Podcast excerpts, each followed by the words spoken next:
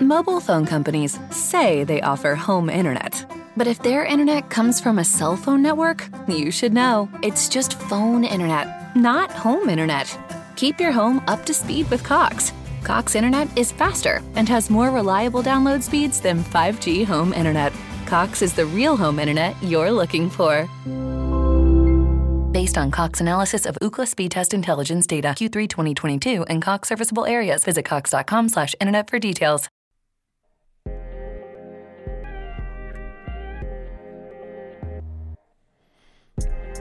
Big Face Coffee steals beans in Boston, and we're going to talk about Golden State's and NBA Finals here on Unfair Sports, where we take a pensive approach to the sports conversation. We're also going to dive into some NFL talk. Quarterbacks getting to work out. We've got one missing OTAs. Everybody's losing their minds. Uh, we can definitely talk about that. Uh, hit us up on the Unfair Fan Line, 430-901-1906, and uh, leave us your best comment. Answer our question of the month. What's the most irrational thing you did as a sports fan? What did you break? What did you get mad? How did your emotions change? We want to hear about it. 430-901-1906.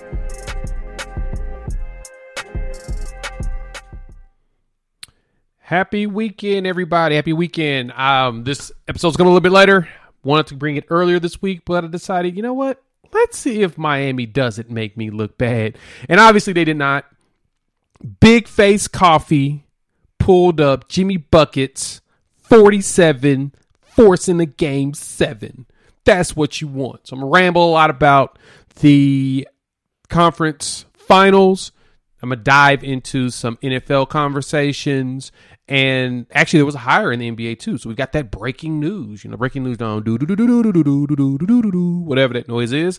Um, the Lakers have a coach, and I think I'm gonna start there since that's the most breaking news. Darvin Ham will be taking the helm at the Los Angeles Lakers. He spent the last few years with the Milwaukee Bucks as an assistant under Mike Budenholzer. Honestly, he's been with Mike Budenholzer for the last nine years now. He he's been with them since 2013 in Atlanta is when he started working with him. So a little background on our guy Ham.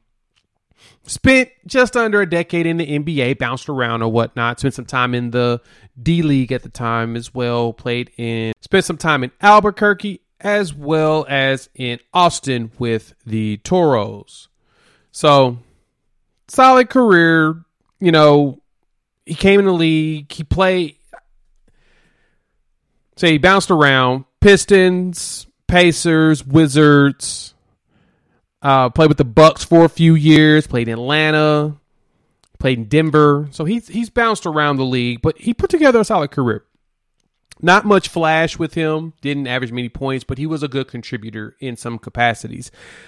I remember Darvin Ham the most from two things. One, college at Tech, uh, where he decided that he didn't like the rim anymore, and he shattered it on a tip dunk against North Carolina.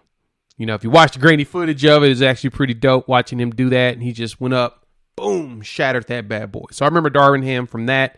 And then the 97 dunk contest when he was competing against Kobe and he lost. Still like he was cheated. Now, his dunks were well, were they were underrated. They also were underwhelming, but there was a there was some difficulty to them that should have made them stand out more. So we didn't get much of that from him. So so it was interesting the Lakers ended up selecting him. Do I think this will work?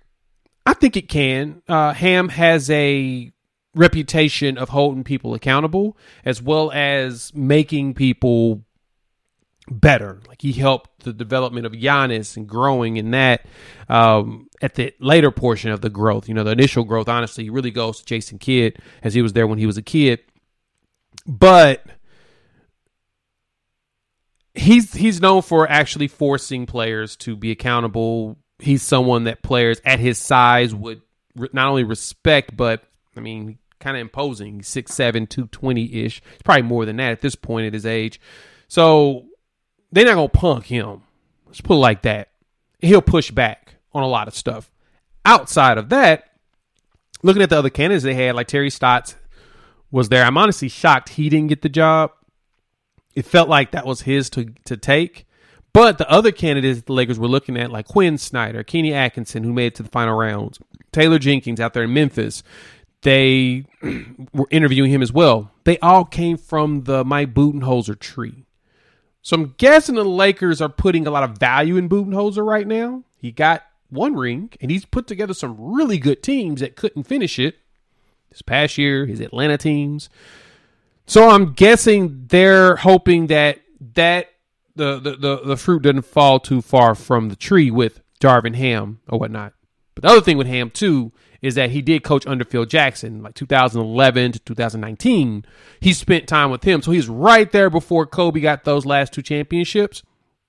But he was, um, he learned that was his first assistant coaching job was under Phil. So I think that the management of personalities, the the time management piece will probably be better with him in comparison to what like we saw with Vogel and massive changes of lineups. He may see more consistency. So let's see how that works. Now the question is going to be: Is are they going to keep Russell Westbrook? I they got to. They ain't got no choice, right? I mean, who's going to trade for him? Unless they send John Wall for him and then somehow loop him back to Oklahoma City. There's no way that they get rid of Westbrook or get somebody else. So I'm guessing he's just going to figure it out with Westbrook, figure it out with LeBron and Anthony Davis. Hopefully, they can stay healthy. But I like the hire. I think it's a good hire. I think it's worth it. Let's see what comes forward on that. Now we got breaking news out of the way. Let's jump into my rambles around the conference finals. So, first off, shout out to Big Jimmy Buckets. Big Face Coffee went out there and did what I told y'all he was going to do. He finally showed up after being absent for what, two games straight. Um, I had to answer to that. I got the text messages, I got the hate mail. Um, you're right. I I have to answer for it. And I think I, my answer for it is that he's 32 years old and he's had knee soreness the entire playoffs. And that was just the games that populated the knee soreness. Now, he was pretty bad. I mean, that's not something you would expect from a player that is the literally only offensive option on this team. But he gave us two duds eight, six, and then 13 He gave us eight in a win. Luckily, Bam Adebayo showed up offensively for the first time in the playoffs. But then he gave us six and 13. And that's not what I was expecting out of him, especially the guy that's leading all players in points per game in the playoffs right now. But then he gave us that 47 11 for 11 from the line, 4 for 8 from 3, 16 for 29 from the field. The man was everywhere. 45 minutes, the most minutes that he's played in the playoffs so far was in this elimination game. And that's what you want from an alpha dog. That's what you want from a guy that will put the team on his back and make it happen. He played 45 minutes at 82 years old with a sore knee. Shout out to Buckets, man. He did it. Problem for him is though he literally is the only offensive weapon on this team. Bam Adebayo looks like he's afraid of Al Horford. Now I'm curious to what he's going to look like against Draymond, someone who's going to be just as physical as an Al or a Robert Williams. Now Robert is a different animal. I'll talk about him in a minute, but Bam just does not look like he he's he's being aggressive. Like it, he really does look like those guys intimidate him, and I don't know why. Like there's nothing about. I mean, Al Horford is a hustler but there's nothing about him that tells me he, Bam, you should be afraid of him. Bam, you're a big dude. I mean, you, you go up against Giannis.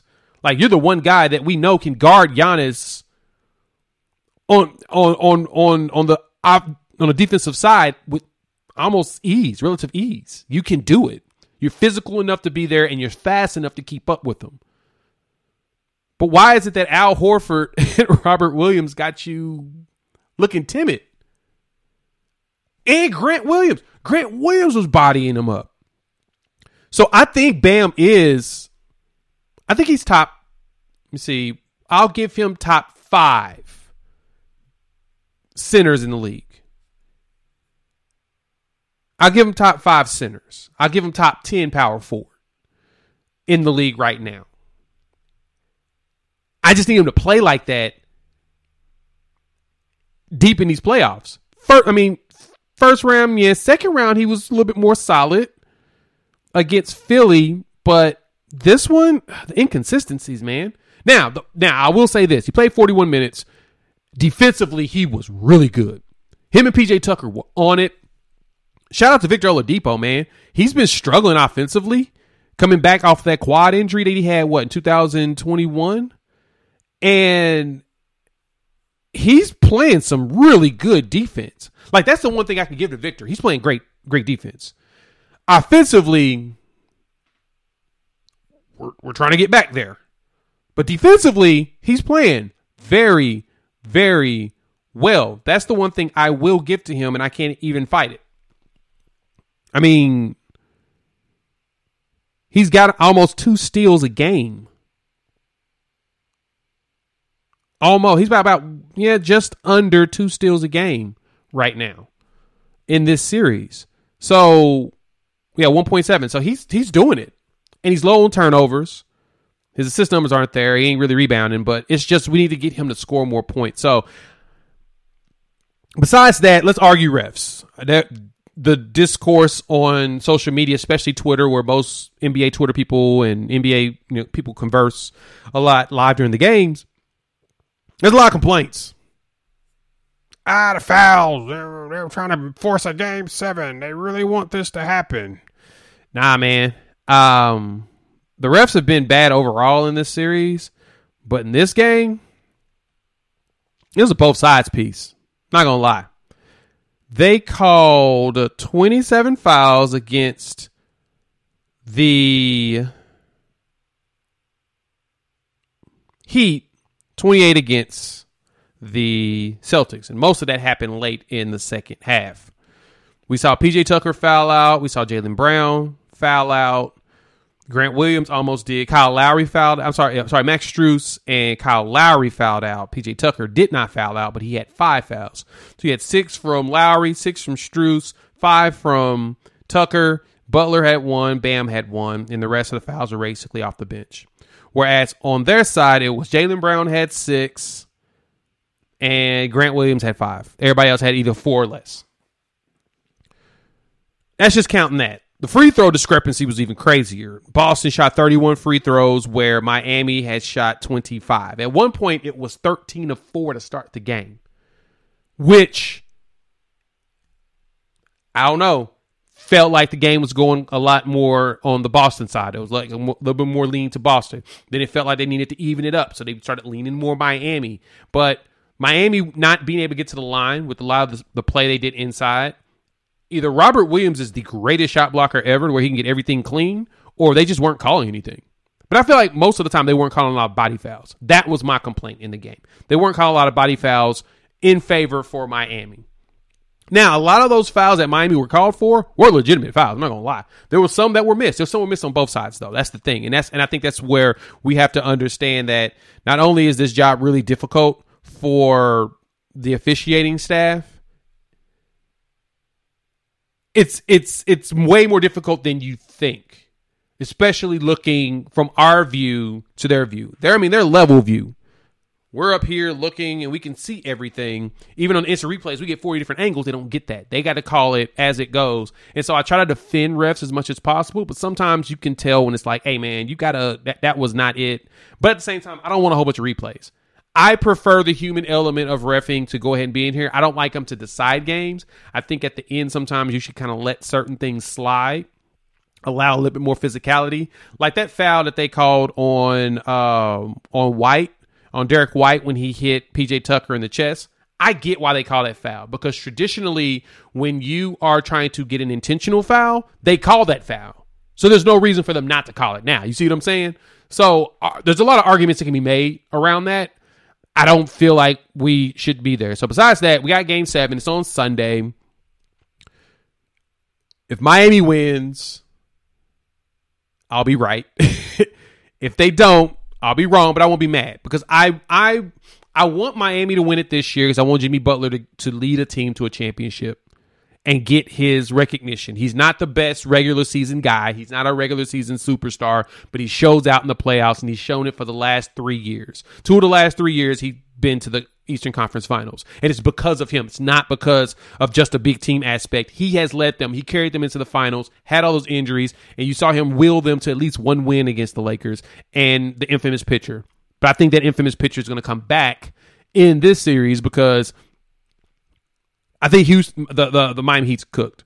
They have no one else that can can create their own offensive shot. No one else can. I'm going through the the the Twitter threads from like Stephen Jones Jr. or Nekias, Uh, they basically break down the break down like the possessions and stuff, and you can tell that no one else for that team is truly creating shots. Strus is shooting threes, Vincent shooting threes, and that's really about it. You've got Jimmy Butler going in and out. Bam looks like he's afraid. And then Victor Oladipo is still trying to get his bearings because he hasn't had a summer to actually work out because he's been dealing with injuries last couple of years. So if they go against Golden State, I'm terrified that they're going to get cooked, but there is a path to beating them. And I'll explain that on the other side. So with that, game 7, I'm glad we got it because I think that this is going to this was one of the better games we've had in the playoffs, especially in the conference finals, and I think that we're going to get another really good one on Sunday. So be prepared and all that jazz. Mobile phone companies say they offer home internet. But if their internet comes from a cell phone network, you should know. It's just phone internet, not home internet. Keep your home up to speed with Cox. Cox internet is faster and has more reliable download speeds than 5G home internet. Cox is the real home internet you're looking for. Based on Cox analysis of Ookla speed test intelligence data Q3 2022 and Cox serviceable areas, visit cox.com/internet for details. Mobile phone companies say they offer home internet. But if their internet comes from a cell phone network, you should know. It's just phone internet, not home internet. Keep your home up to speed with Cox. Cox internet is faster and has more reliable download speeds than 5G home internet. Cox is the real home internet you're looking for. Based on Cox analysis of Ookla speed test intelligence data Q3 2022 and Cox serviceable areas, visit cox.com slash internet for details. Let's jump into these Golden State Warriors. Now, the Warriors are in the finals. They beat the Dallas Mavericks. They did everything I told you that they would. They sent the Mavs to Cancun, and the Mavericks did everything I said that they shouldn't do, and that's how they lost. We'll explain that in a moment, but here's a little nugget that I thought was pretty cool. We have to talk about. The Warriors are headed to their sixth finals in the last eight years. Last person to get close to that is LeBron. He went to nine and ten. And MJ, who went to six and eight. Or you could say he went to six and seven, since technically he missed an entire year. But he was he was he's been, you know, six of, you know, at least eight years, if not seven, there. And so that's a really impressive run. You gotta give a shout out to to Steph and them. Like these Warriors have been together ten plus years. Draymond, Steph, Clay, building together as their big three. I mean, the only ones we've seen that outside of that is the San Antonio Spurs with Tim Duncan, Manu Ginobili, and Tony Parker, because it's really hard to put together a run like this and put together teams that could be coherent and work together like this. You have to have two things. I had tweeted this out before that you got to have an organization that's willing to spend and you got to have players that are willing to buy in. And that's what Golden State is. At the same time, the front office built the entire team around those two, those players, the main players. Draymond's not the offensive threat. He's not. We know this. He can put up some shots. He shoots like he's wearing a backpack, but he makes some of them here or there. So you kind of, in theory, have to respect him because when he does make them, it's usually the clutch ones. Him and Marcus Smart are the funniest dudes in the NBA to me because they have the most confidence and will shoot shots that you're like, dog, don't shoot that shot. But when it's clutch, they hit them. They hit a lot of clutch ones. Like, key points in the third or fourth quarter when they really need that shot, they'll make them. If it's just a casual shot as the game is going on, they're going to brick it. They're going to airball it. It's going to be badly missed. But if you need a clutch one, both of them always come through. It's the, craziest phenomenon. There's need to be a, a, a case study on those two when it comes to that. But besides that part, it's really hard to be able to build an organization like that. Like we always talk about, you know, people like to say, you know, this team was built and not bought, blah blah blah. No, they bought them. They they drafted them and they paid them And the way they buy them is they give them those max contracts. That's buying a buying a, a setup because they can leave and go get more money somewhere else, but they're not because they're getting the most money at home. So they bought they bought them. Don't don't play yourself. But the key thing is is the building portion of it. When you're doing trades and you're getting players together, that's building a roster still. So it's just that that I hate that narrative around building and buying. Why would why should these players ever trust the front office to do it themselves if we've watched them not be able to ever do it? You see what I'm saying? Like we we and I don't like like bringing LeBron into this, but we we harp on him and his ability to move around and having player empowerment and stuff, and it's like, yeah, every player would have liked to have had that in the 80s and 90s. They would have. They would have done it. They're lying to you when they say they wouldn't, because back then they would complain about not having help or that they're, there's nobody good. Go read their memoirs. Go read them talking about it when they during the time, like right afterwards, or or look at the press quotes. They did it. Everybody did. Barkley did it. Jordan did it. They all did it, especially to the front office guys and the ownership behind closed doors. But it's really hard to get a front office that understands, okay, this is who we are, and we're going to lean into that, as well as get a coach that's prepared for it.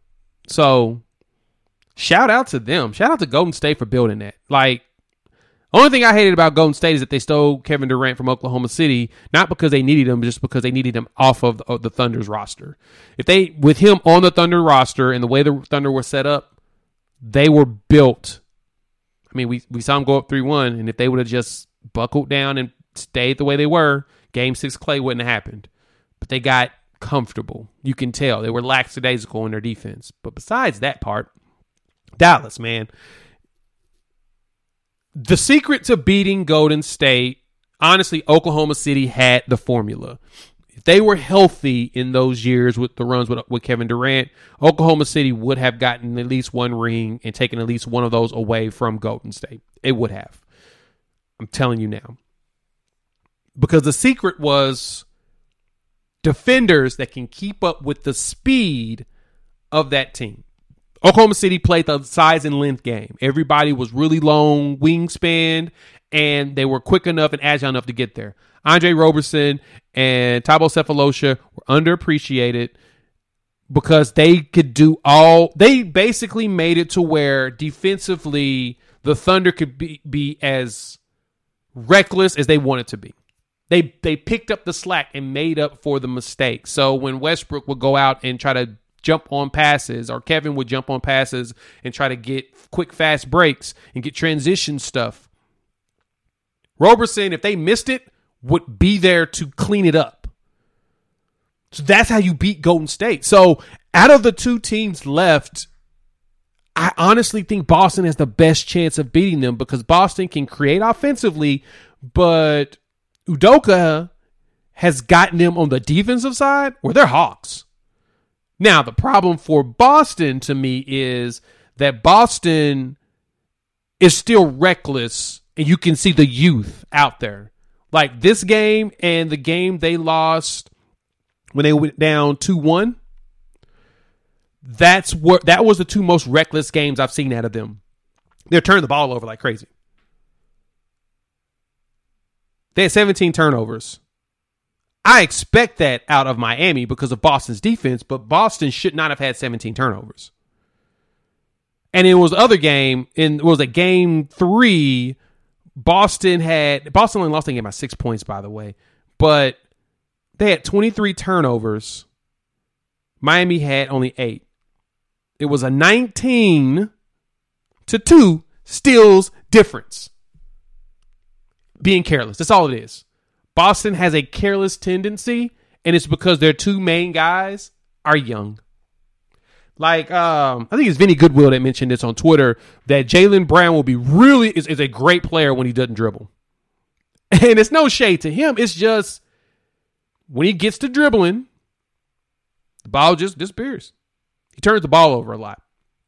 But when he catches it, gets it in the post, or gets it on the outside and you know gets his jabs, gets his shots up, Jaylen Brown's ridiculous. I mean, he scored 40 in that game. He had seven turnovers. That's usually what hurts you.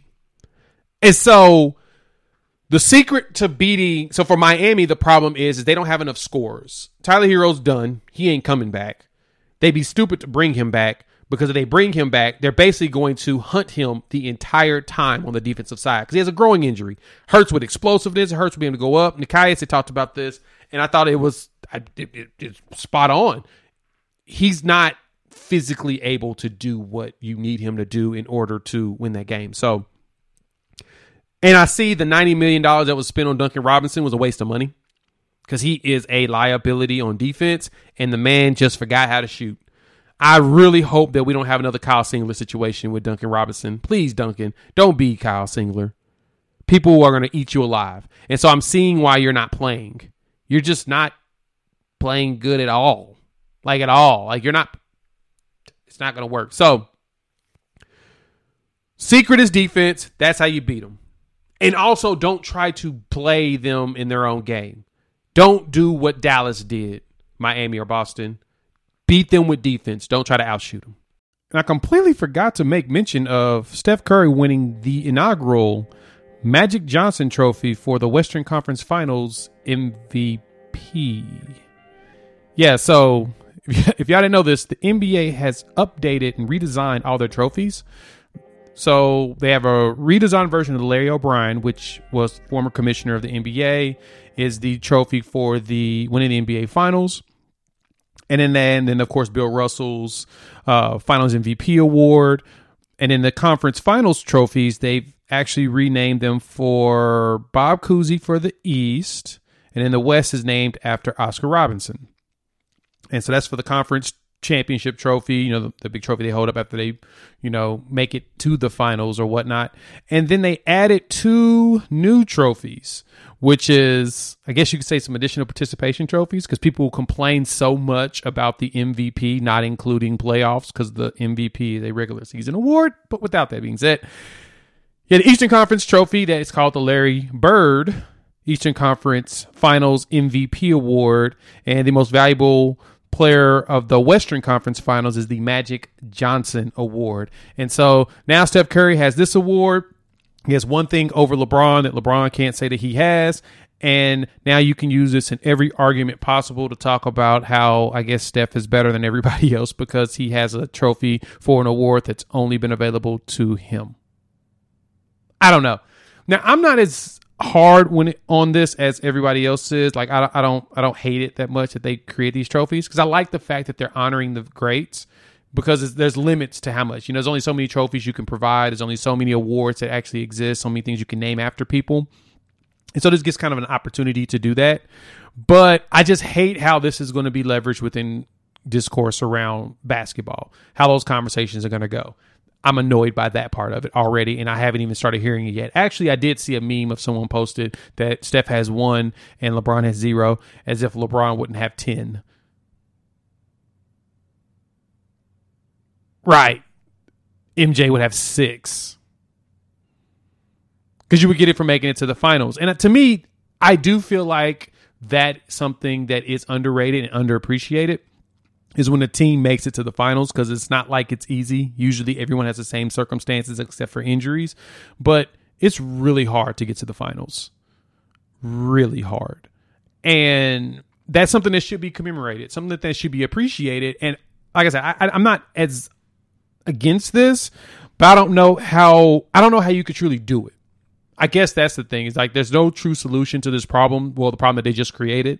There's no real solution to really appreciating players, and that goes back to the fi- the MVP conversation of no, it's supposed to be a regular season award. The person that did the most for their teams, that set NBA records or really showed out in the season, especially when their team struggled in some capacity. So in some cases, it's supposed to be like this. This is what it's supposed to be like. And there's nothing wrong with that. We just got to get past the thought process that it has to be something definitive. Um, that it has to be the guy that has the most points or the guy that has the most because you, you can't you can't give it to the scoring the scoring person that has a scoring title can't always win MVP because a lot of the times their teams aren't even good enough to make the playoffs or they they did not they didn't excel better than some others. Let's put like that, or they didn't overcome more than others. But this is going to be a fun conversation for years to come. Just know that if you ever bring up conference finals MVPs to me ever, I'm going to ignore you. I'm probably going to delete and block you, and we'll never talk again. Just FYI. All right, let's chat NFL. So, had some good news that dropped earlier this week, and I feel like it's something worth talking about. Colin Kaepernick got a workout with the Oakland Raiders. And that's probably one of the better news we've gotten out of the NFL in a bit. It warms my heart seeing that some team is going to give him a chance, especially because Kaepernick is good enough to start in this league. Now, he hasn't played in what, eight years ish? And we don't know what he looks like, but sources are saying, let me pull up this article really quickly while I look through. Sources say his workout went well. The Raiders aren't going to tell us any details, but the workout went well. He looked in great shape. He threw the ball with considerable arm strength. He looked like he did in his six year career. Now, they just recently gave a three year deal, $121 million extension to Derek Carr, so there's very little chance that Kaepernick can walk in there and take his job. But they are starting to try trying to strengthen their backups because Derek Carr has a tendency of getting hurt. So you're gonna need somebody who's gonna be able to step in and actually win games to keep the ball rolling. And if you want me to be honest, Kaepernick's their best option. He's the best backup quarterback in the NFL if he's given the chance. And I think he can start on at least 10 teams. That includes rookies that you may want to play, but I mean, you probably don't need to. Honestly, San Francisco should probably call him. If they're trying to mold Trey Lance, shit, bring in Kaepernick. You can win a lot of games with Kaepernick and get Trey Lance ramped up and then let Trey Lance go in and play. Because you got three years for Lance. And you and you were a quarterback away from winning a Super Bowl. Jimmy Butler, I mean, uh, not Jimmy Butler, Jimmy Jimmy G, Jimmy Garoppolo was your problem. And you were a quarterback away from winning the Super Bowl. I mean, Jimmy G ain't it. I'll just say that. Jimmy G ain't it. So Kaepernick got his workout in, and I think the the significance about all of this is that this is the starting point. We're now going to get to the point where somebody else is going to go ahead and give him a try. Now, the team I felt like should have gone ahead and picked him up from the beginning was Seattle. You had Russell Wilson, you have Geno. Having Kaepernick there after you worked him out would have made the most sense to help with making sure your quarterback room is good. Now you've gotten rid of Russell Wilson because you got tired of him. Why not just go ahead and bring in Kaepernick to potentially be your starting quarterback or a solid backup and then win the starting job?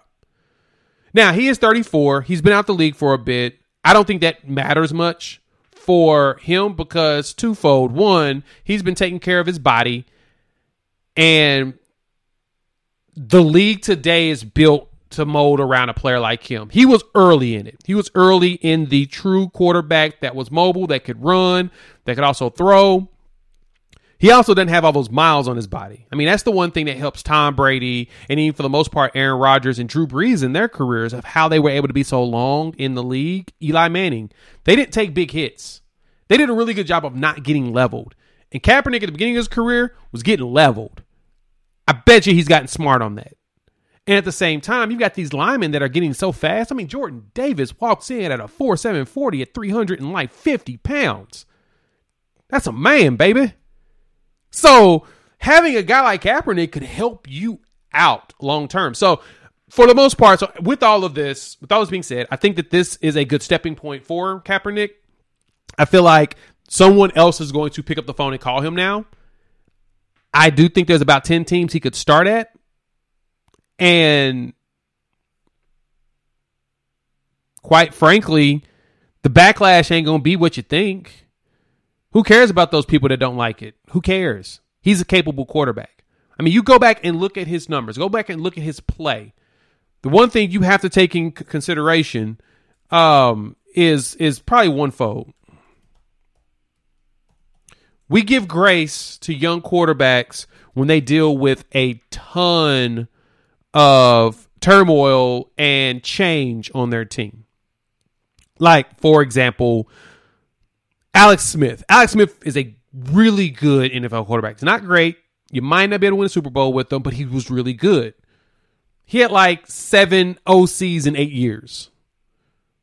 And that's the reason why the teams were really bad. He got a stable coach in Harbaugh. They did good. Same thing with San Francisco. You got to remember that they went to the Super Bowl. And then Harbaugh's last year, basically, he lost the locker room. He started losing the defenders. He was getting tired of dealing with, you know, because he's super intense guy. And they went eight and eight. Okay, year, not that great. Harbaugh gets kicked out. They bring in the gym coach, Jim Tomsula, who every single one of you guys know ain't no NFL coach. How we know he ain't NFL coach? He got fired a year in. They went five and eleven that year with him and Geep Chryst Chryst. I don't know who the heck that is. He was OC, got fired. Next year they bring in Chip Kelly. After the bad situation that happened in Philly, you brought Chip Kelly here. Oh, his offense can work with a guy like Kaepernick. They can do some things. No. The problem that Chip Kelly had coming into the NFL is thinking that his college system would work was that his college system was built around having smaller players on the offensive and the defensive side of the ball. And they got abused. What happened to Chip Kelly? Oh, he got fired right afterwards. And so we blamed it on Kaepernick, but you can't overcome your coach schemes. That's not something that most players can do. But at the same time, Kaepernick was also hurt most of that time. He spent he had shoulder surgery, he had the injury, he had the, the contract extension.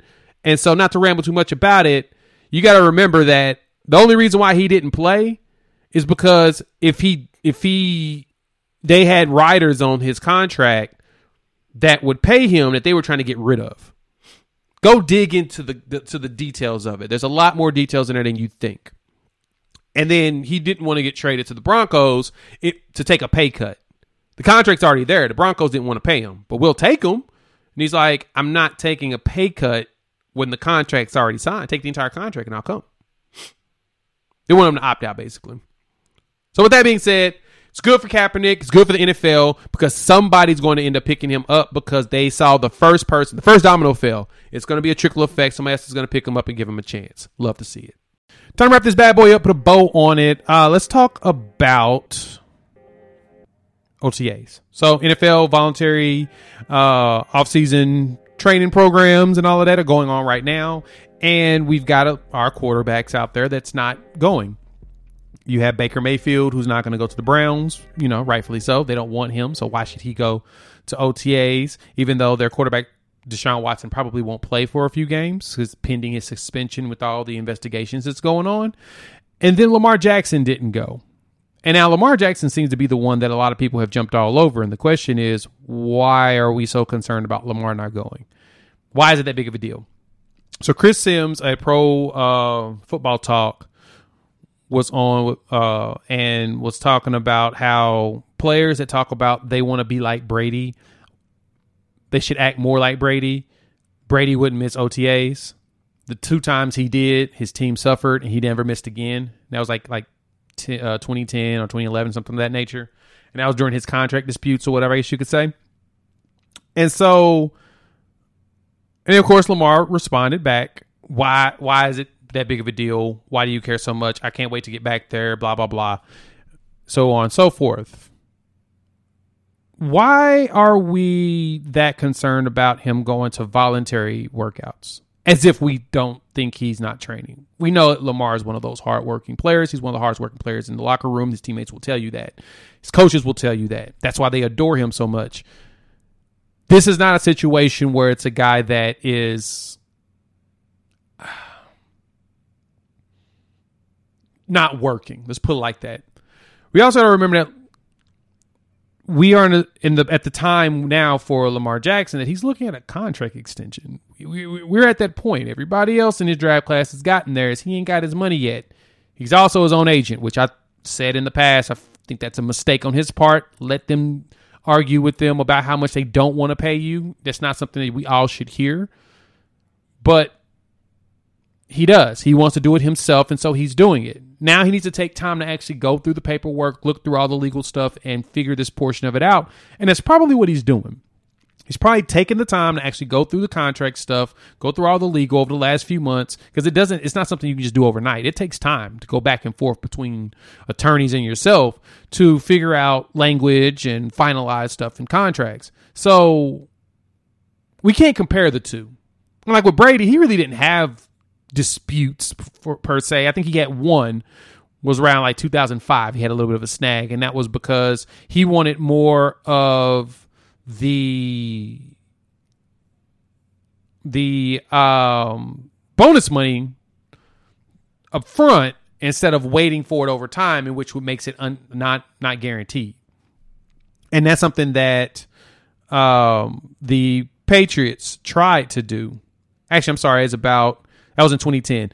They proposed uh, a $24 million signing bonus in four installments, which would have left half the money uh, potentially being not guaranteed. And Brady didn't want to do that. And so Brady's always done cap friendly deals. That's something, honestly, I think for Lamar is something to consider if you want to be like Brady, is doing a little more cap friendly one. But the cap's about to jump anyway once the new deal kicks in. They're going to see a, a, a, big spike in revenue, and that's going to give them the opportunity to pay more to these players. So the question is, what does Lamar feel like he needs to be paid? I know Kyler's going for fifty million a year. Do you think Lamar is going to go after that, or do you think Lamar is going to go ahead and settle with thirty-five to forty? I honestly think Lamar may go with the thirty-five to forty deal make it shorter. And I think I bet you the hang up. Now, this is not me reporting anything. This is all speculation on my part. The hangup is probably that Lamar wants to go, do shorter years and the Ravens want longer. If they go longer, they can lock him in at a deal that could potentially be more of a savings on their part. He wants to go shorter and be able to renegotiate in a couple of years at a faster rate. I bet you that's where their hangup is kind of right now. Um, but that's something I got to figure out. So we'll see what it looks like for him. But I, th- I don't think it's that big of a deal that he's not at OTAs. Y'all, y'all got to stop whining about that if he's not at training camp, I'm concerned. These are voluntary. He's probably just he's he's training. We know he's working hard. He's probably just getting all his legal stuff together, and so it's a big deal. That's it.